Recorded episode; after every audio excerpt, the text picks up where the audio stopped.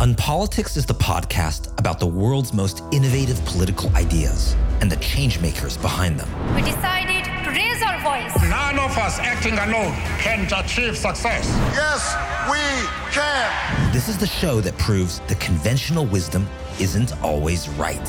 Where there is doubt, may we bring faith. Where there is despair, may we bring hope. Ask not what your country can do for you. Ask what you can do for your country. A show where political opponents become partners and rhetoric becomes movements. Mr. Gorbachev, tear down this wall. The only thing we have to fear is fear itself. March with me under the banner of freedom. Free at last! Free at last! Thank God Almighty! We are free at last! On Unpolitics, you might just learn to believe in politics again.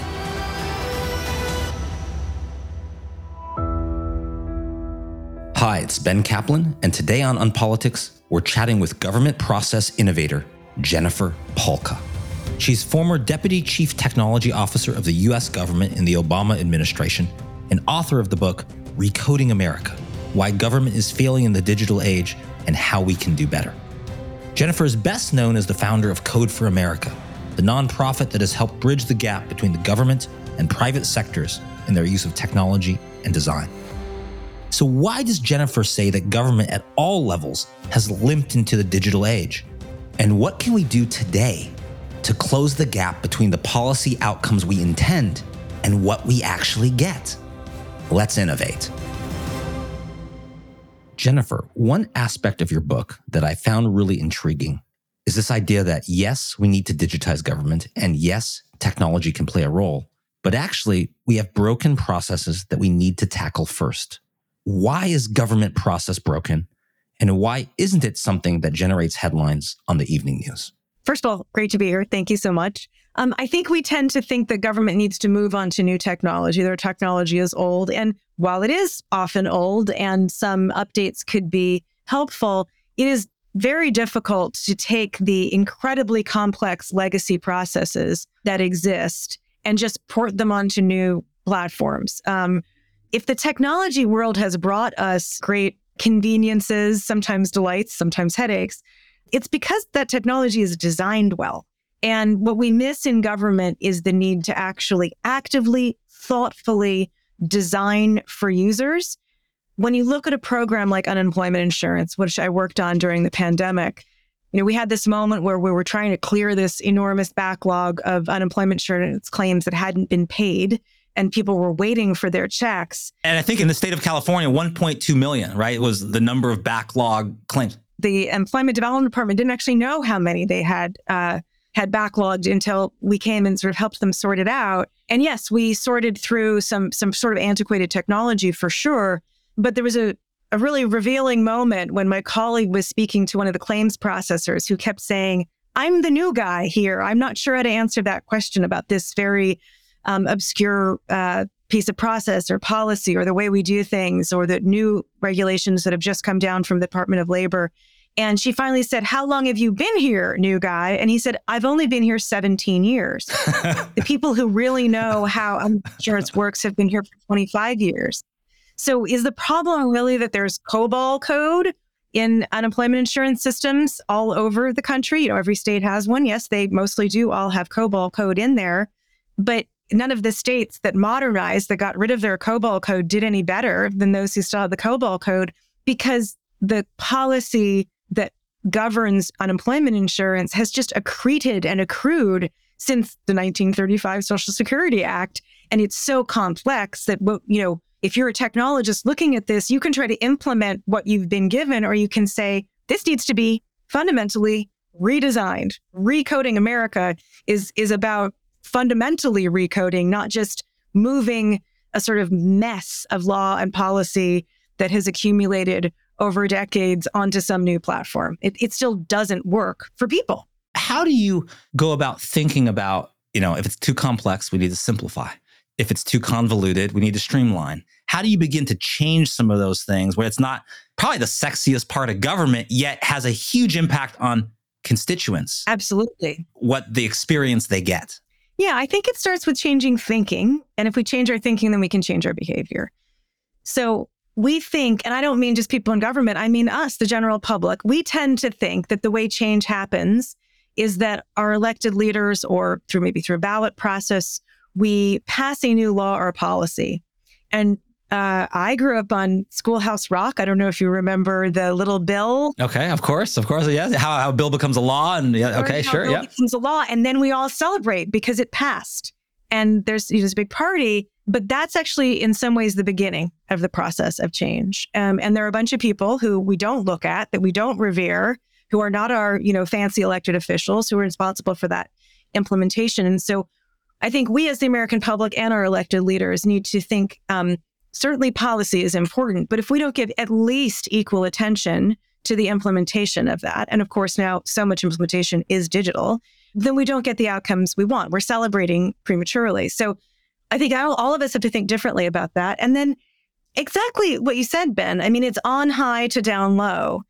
That's not how the best technology is built. The best technology is built from the bottom up, from frontline researchers who understand frontline users they not only craft the technology, they push those insights back up the organization to influence the, the strategy of the organization.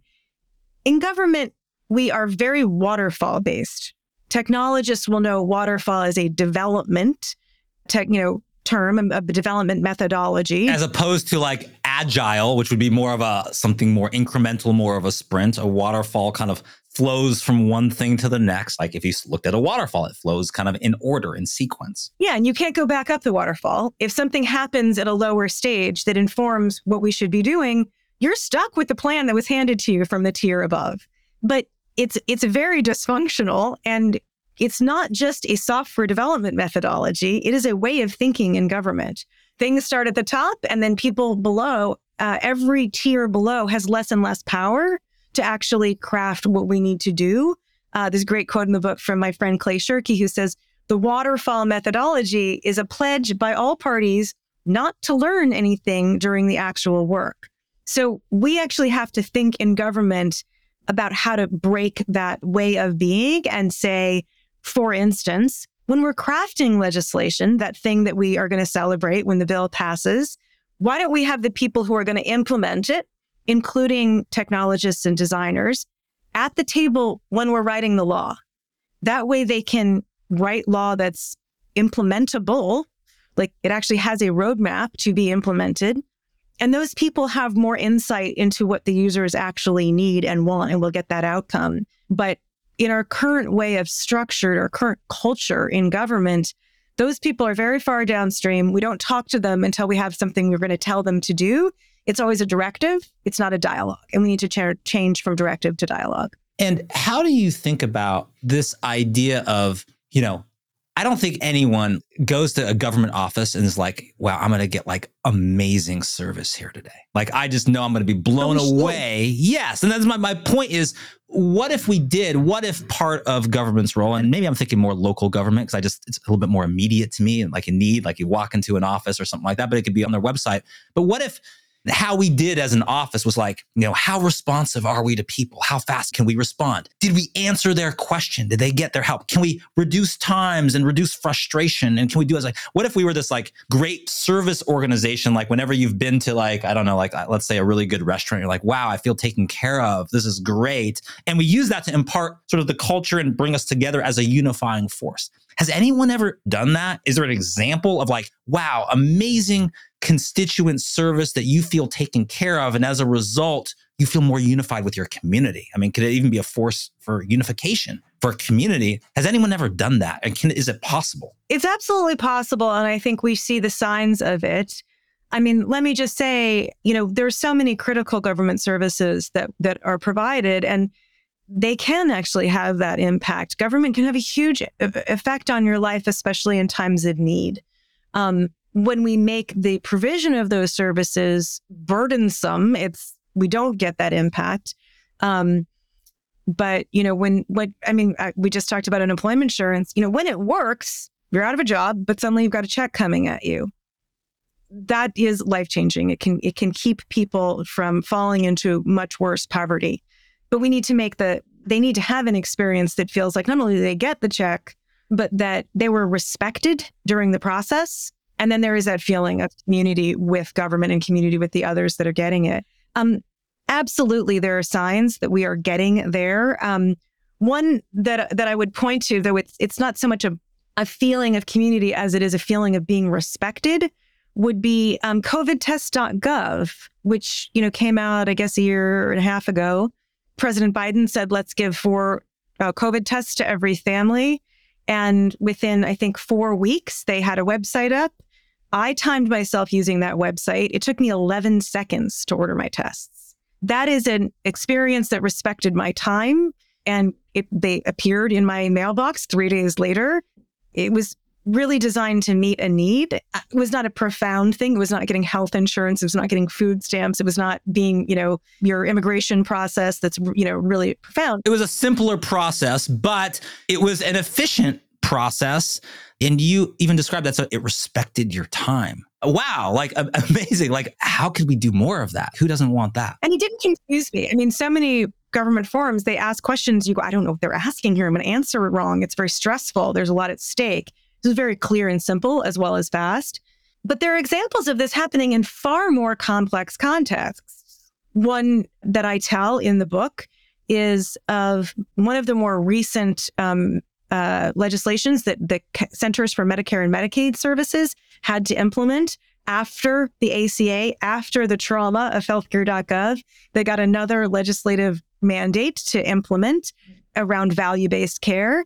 And they found that the doctors who get reimbursed by Medicare were furious. They the the systems that they were supposed to use were burdensome. They were confusing. They, you know, required huge investments in different IT. They had to train their staff. And when they were supposed to now move to a new system that was required by this new law, they were on the verge of revolt.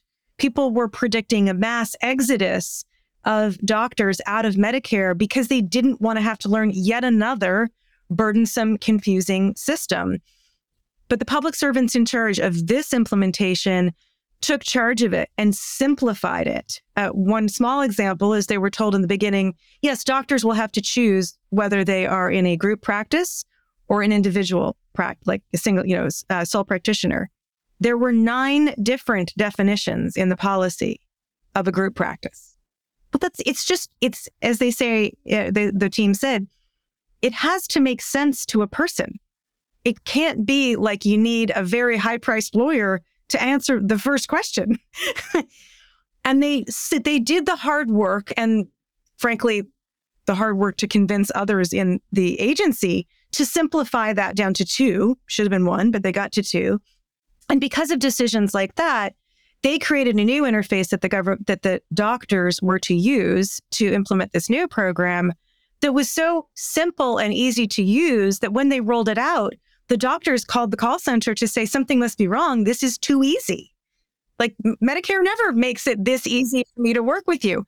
The policy was just as complex as say the aca um, but they did the work to design something simple that worked for people. Now we have a long way to go, I think, to get to the vision that you articulated.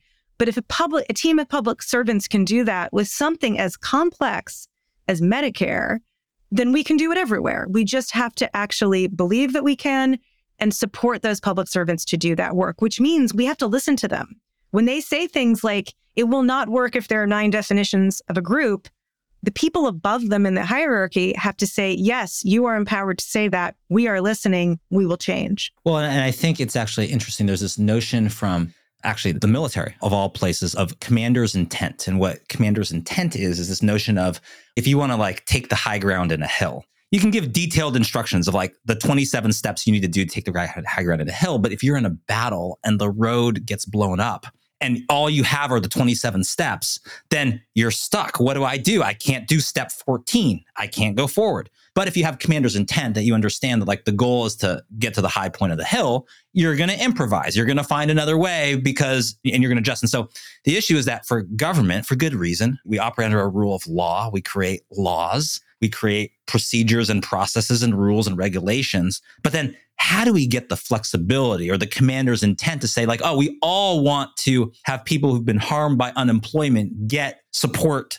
they need so they can eat and support their family and we've just lost it in the midst of everything else and we have this backlog of 1.2 million how do we get that clear intent with enough agility and flexibility but we don't want a free for all where it's unfair where certain people are taken advantage of how do we balance all no exactly i mean in the case of this medicare program congress wrote the law to improve the quality of care but if in the implementation of it, it's so complex and it drives doctors away, you're degrading the quality of care. Mm. And so that's exactly your eh, commander's intent metaphor. In fact, um, I quote uh, General McChrystal in the book. He had a line somewhere that said, don't, he, he tells his people, don't do what I asked you to do. Do what I would have asked you to do if I knew what you know.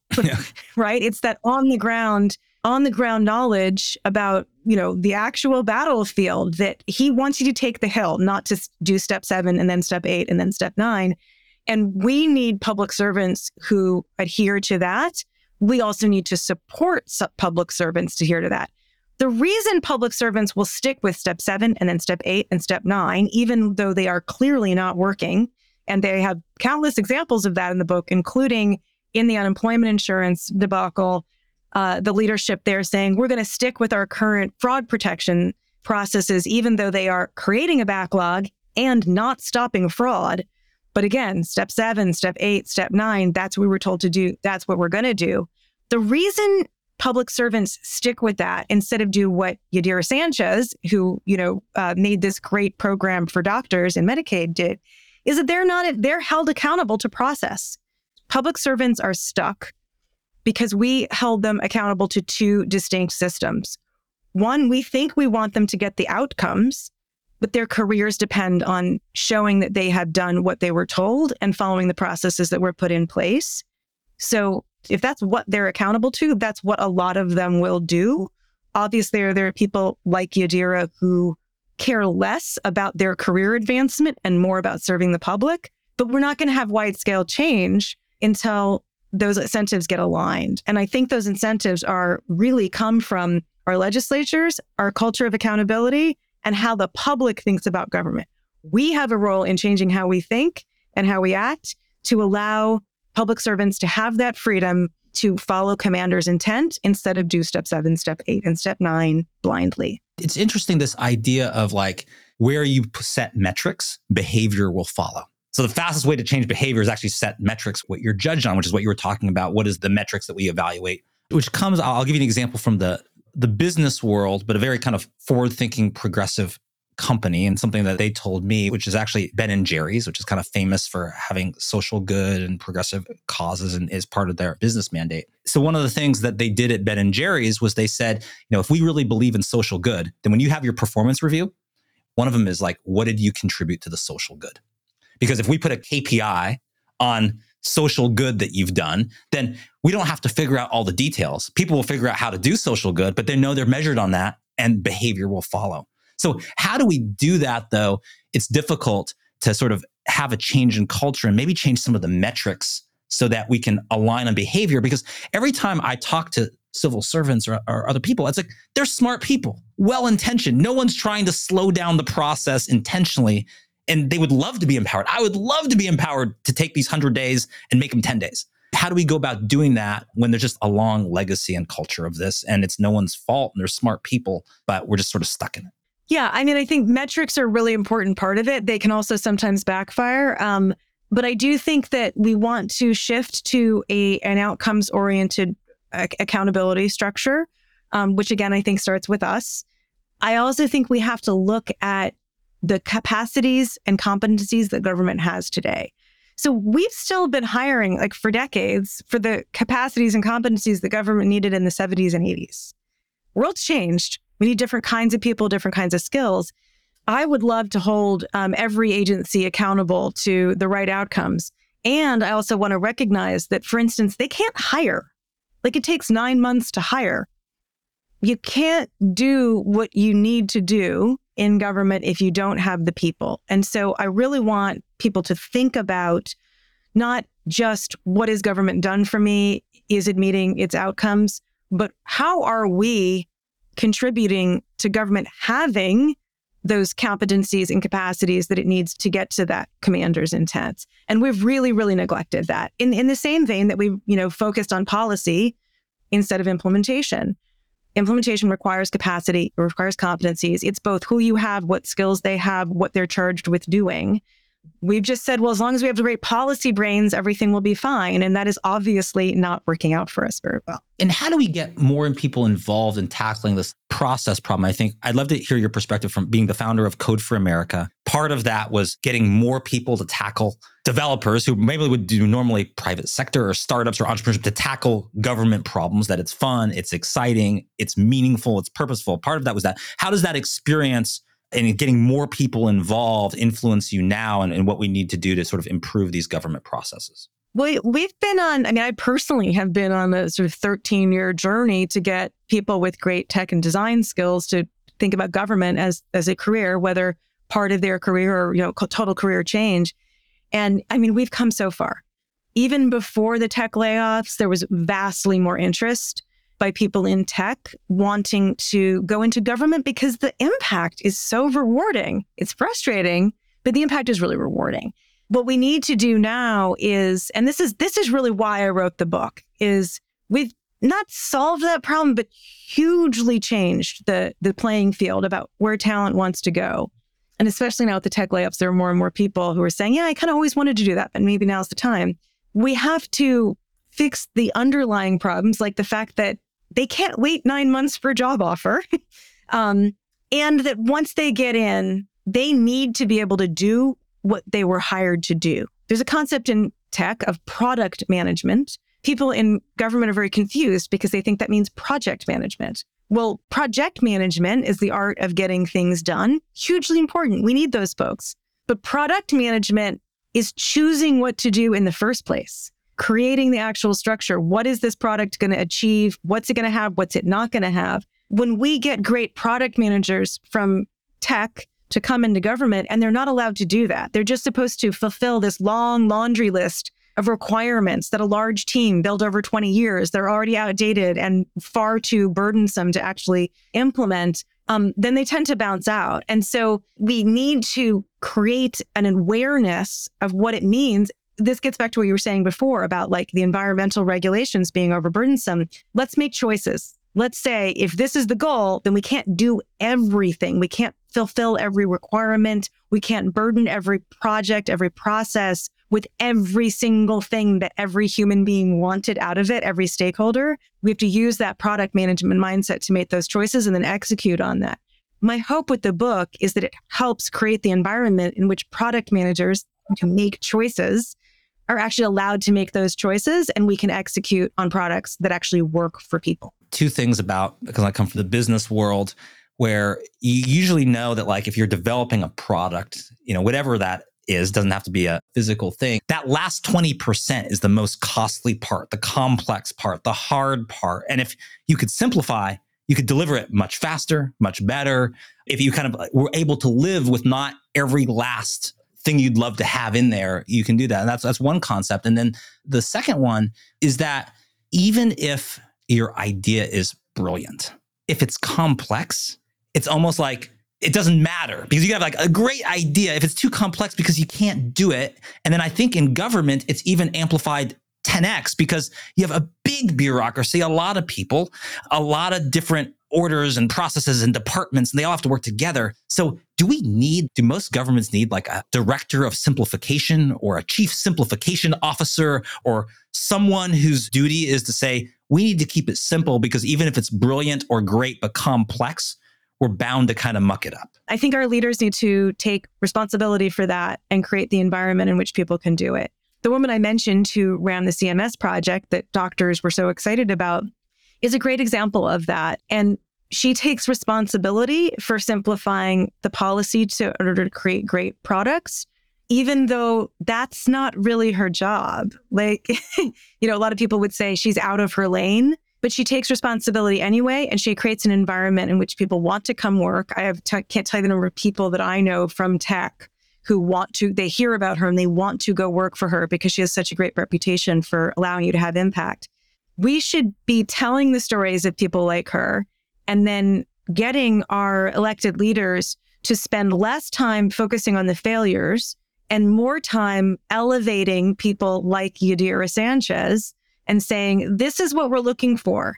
this is what we mean. Public servants, if you do this, you will be rewarded, not just with the satisfaction of a job well done, which someone like Yadira has inherently and drives many public servants, but also with more opportunity to do more good and, and more career advancement. Right now, we give the career advancement to the folks who play it safe. If you could go back to your time in President Obama's administration, knowing what you know now after all the things and, and, and, you were you know deputy chief technology officer but you've founded code for america you've written books you've consulted on a lot of projects what would you do differently now in hindsight in that role to maybe have more of an impact that's a great question in writing the book i went back and read history and it was eye-opening for me i found myself really frustrated that the Office of Management and Budget and the White House, particularly, was so resistant to what I was proposing, which is to have an office, you know, in the center of government. OMB is sort of the most powerful part of the White House, which is one of the most powerful parts of government. Have an office of tech people. And what I didn't realize until I read some history was that there's a long history of that. In the 1990s, uh, two members of Congress tried to get OMB to take responsibility for digital strategy. The answer that they got was that's operational in nature and inconsistent with the policy role of this institution. And if I'd understood that there was a, a mindset, a framework, a cultural set of assumptions that was operating to try not to have the United States Digital Service be stood up, I would have been more effective. And so I think I think the history of our relationship to government and technology in government is really really helpful. I think the other thing that I would have done differently is focused less on the people who come in from the outside to make change, though I value them very highly, and there are many stories of them in the book, and more on the people like Yadira Sanchez, who is an absolute hero and a huge change maker, but she didn't come in from Google or Facebook or a startup. CMS was her very first job. She has been there for 23 years. And having more attunement to and support for um, career public servants who got there before I was there and are going to be there after I left and focus on empowering and supporting them to be change makers is a lesson that I have absolutely learned. And I hope the book reflects that because I truly, I say this in the book, I truly believe that people like Yadira Sanchez are the future of government. They are the future of our country because our country depends on government being able to work. And she is exactly the type of person that can make that change if we recognize and support her and people like her. Well, it, it seems like to make the kind of change, I mean, it's a popular concept with tech folks is like disruption, right? We need to like disrupt this and do things. And there's something you said for like outside energy and fresh thinking and you don't have the legacy of 25 years of working in this so you can see things a little bit differently you can see things from a higher perspective but at the same time that you have that there's also this sense of yes come in from the outside but bring a sense of humbleness also because there's certain reasons that things work a certain way. There's certain reasons and just disrupting everything and throwing it out and not respecting that isn't a good approach. And also there's a wealth of experience and how to do this and knowledge and you find that lots of people they know what needs to be fixed and would love to be empowered to do so. So it's kind of unique because to create change you need this bold confidence and we can do it in fresh thinking but you need a sense of humbleness too and realize that people have worked in this a certain way have a great wealth of experience to draw upon as well. Absolutely. And I think that the story of Yadira's success, of course, starts, you know, with her own just enormously high character and intellect. But she had been at CMS for many years when healthcare.gov failed, which is sort of, you know, the poster child for technology failures. And it was not until then when my boss, Todd Park, came, brought a, a team in to sort of help bring healthcare.gov back from the brink that she was exposed to agile development and user-centered development and the, the practices that she now advocates for and practices and creates room for. It's not that she didn't, she was absolutely critical of the sort of waterfall model that she had been in, but she didn't have the language for it. I mean, she told me I never heard the term agile until these people came along from outside of government. So they were the catalysts, but they were catalysts for empowering her. Like they gave her the tools she needed to do this in a, in a profound and long term changing way. as opposed to these outsiders came in, disrupted, and then left. Right? Mm, sure, sure. The disruption is fantastic if it is actually positive. You're bringing new tools, not just throwing out the old. And if you're partnering with those folks who know this institution and know how it runs um, and know the culture and have the trust of other public servants, that is really a powerful combination. Which is important because this is political. There's relationships involved. There's doing the disruption can become disruptive if you don't respect all of that as well. Yes. To wrap up, I'll tell you from my experience because I live in San Francisco and San Francisco kind of famous for bureaucratic processes and inefficiency. I think I saw recently to get a permit for development, the median time is 627 days, right? To get something. So we're talking a couple years on median. If you had, you were empowered, you had a magic wand to come in and you were going to say like, okay, I don't have a lot of time, but you have like, I don't know, a limited amount of time to like change the ways of San Francisco, make it and recode it, make it more efficient and effective. What would you do? What would you do if you had that mandate? Well, it's not a theoretical question. I mean, take permitting.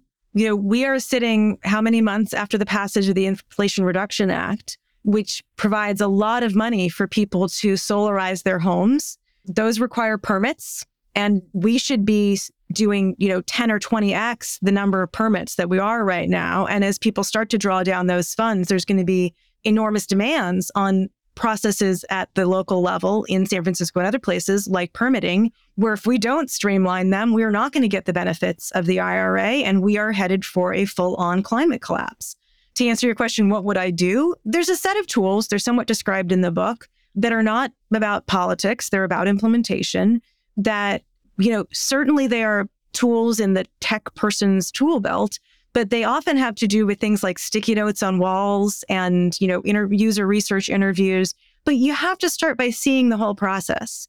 So one of the reasons something like you know getting a permit for building takes so long is that every different department has sort of tacked on their little need and it adds up to something far bigger than what anybody intended because every was stone soup everyone got to throw their stuff in. The public servants responsible for the process often have not seen it from start to finish. They see their little slice.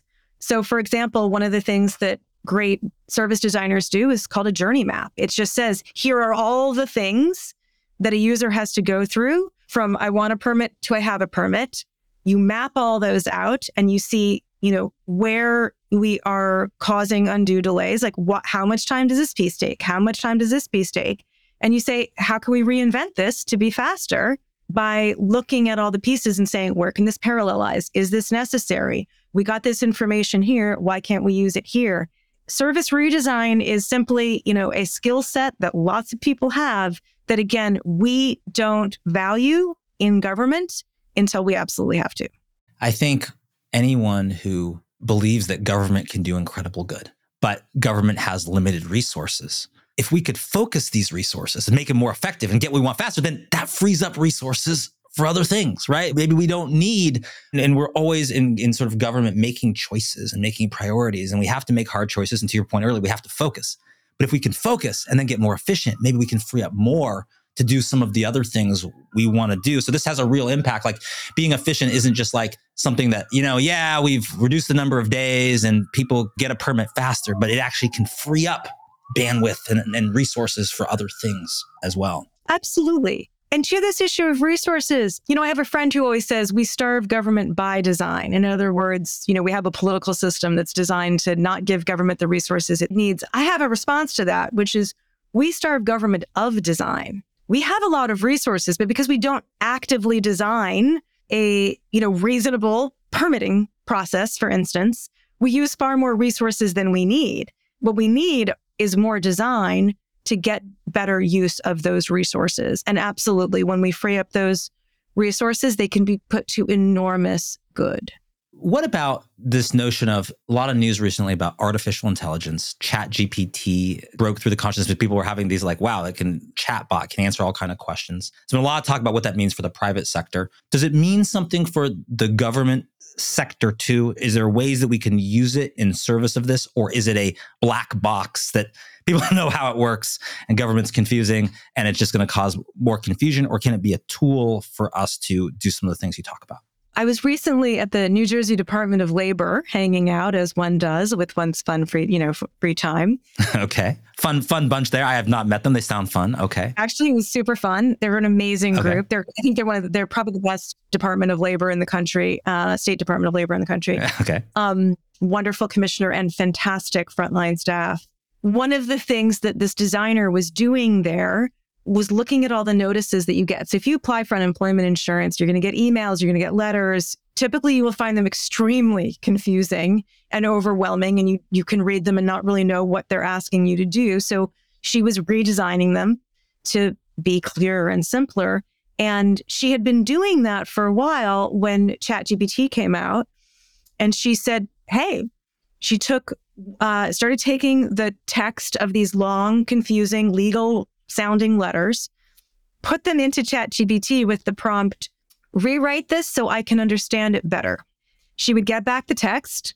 She would take it over to her policy partners and say, I'm, you know, she'd fix it up a little bit, take them over and say, is this still accurate? Am I still correct in writing this? They would work with her. Then she would fix up the language more. And then she would do her actual graphic design where, you know, the part that says like call now or please respond by is like in big letters in clear type. And she started being able to redesign those notifications at a far higher rate because of ChatGPT.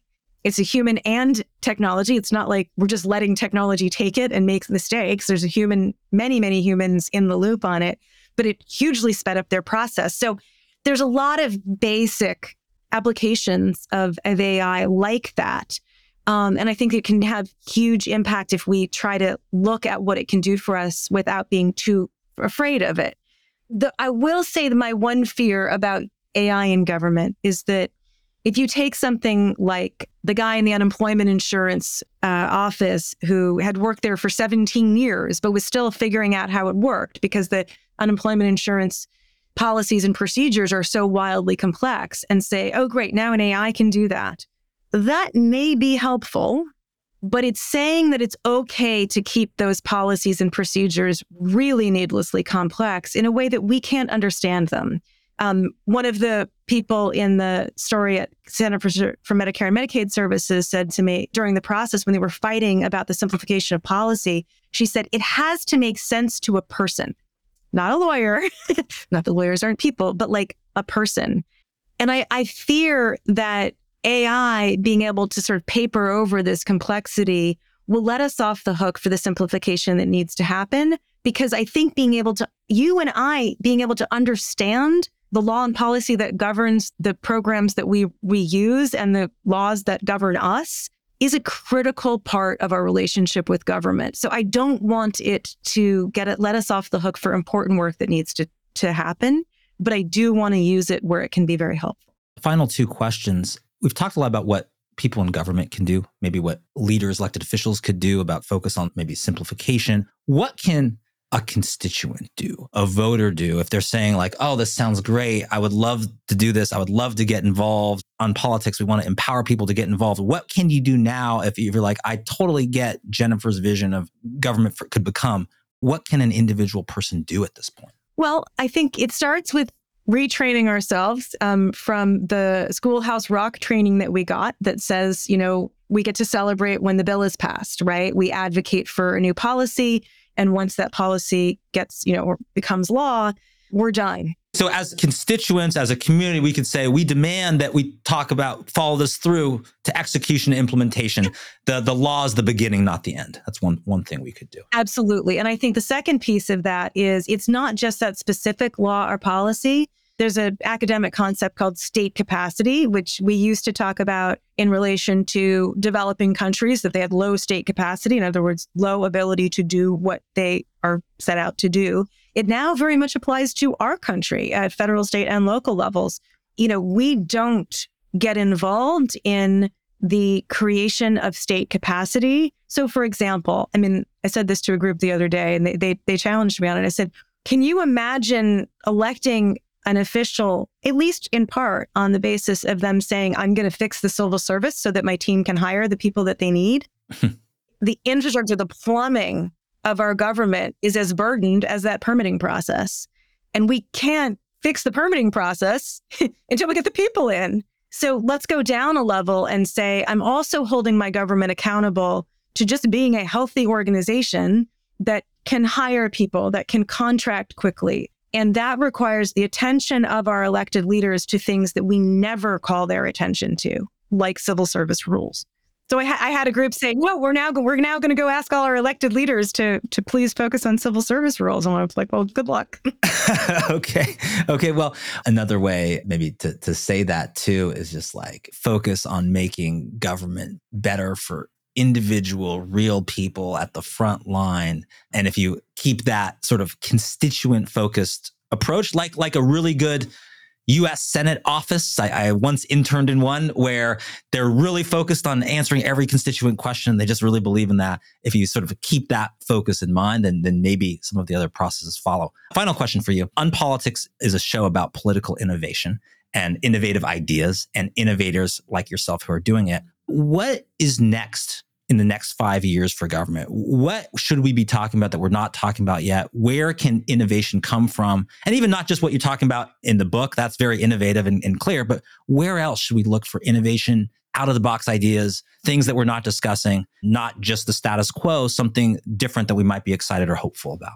Yeah, I mean, I'll give you two answers. One is at a national level, and I think this trickles down to other levels of government. We have just passed the Infrastructure Act, the CHIPS and Science Act and the Inflation Reduction Act. Huge pieces of leg- legislation that try to do a whole lot of things. So, as a country, I think our focus needs to shift from what policies and laws we might get through Congress or state legislatures or ballot initiatives to the implementation of those. And I think all our creative thinking, whether it's innovative or just sort of basic, should be moving in that direction with the recognition that that is like a huge, huge, huge lift. I think the biggest quote unquote innovation we could we could have is just a huge flight to government in terms of people's careers. I think we should have far more people, whether they're technologists and designers or something else entirely, saying the biggest impact I can have right now is to stop complaining and start doing something about it in politics or implementation.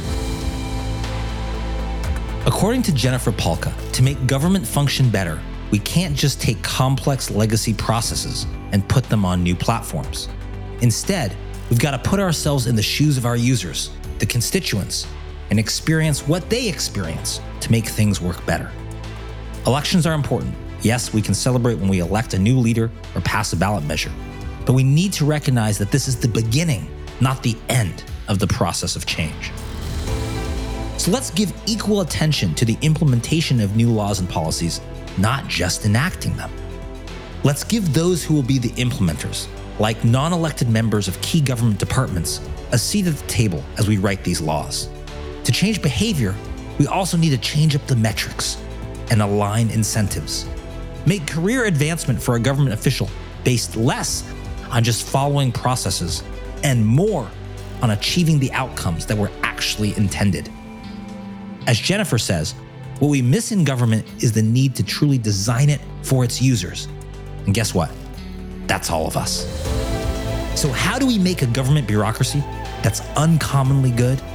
Don't underestimate the power of challenging bureaucratic best practices that aren't actually best.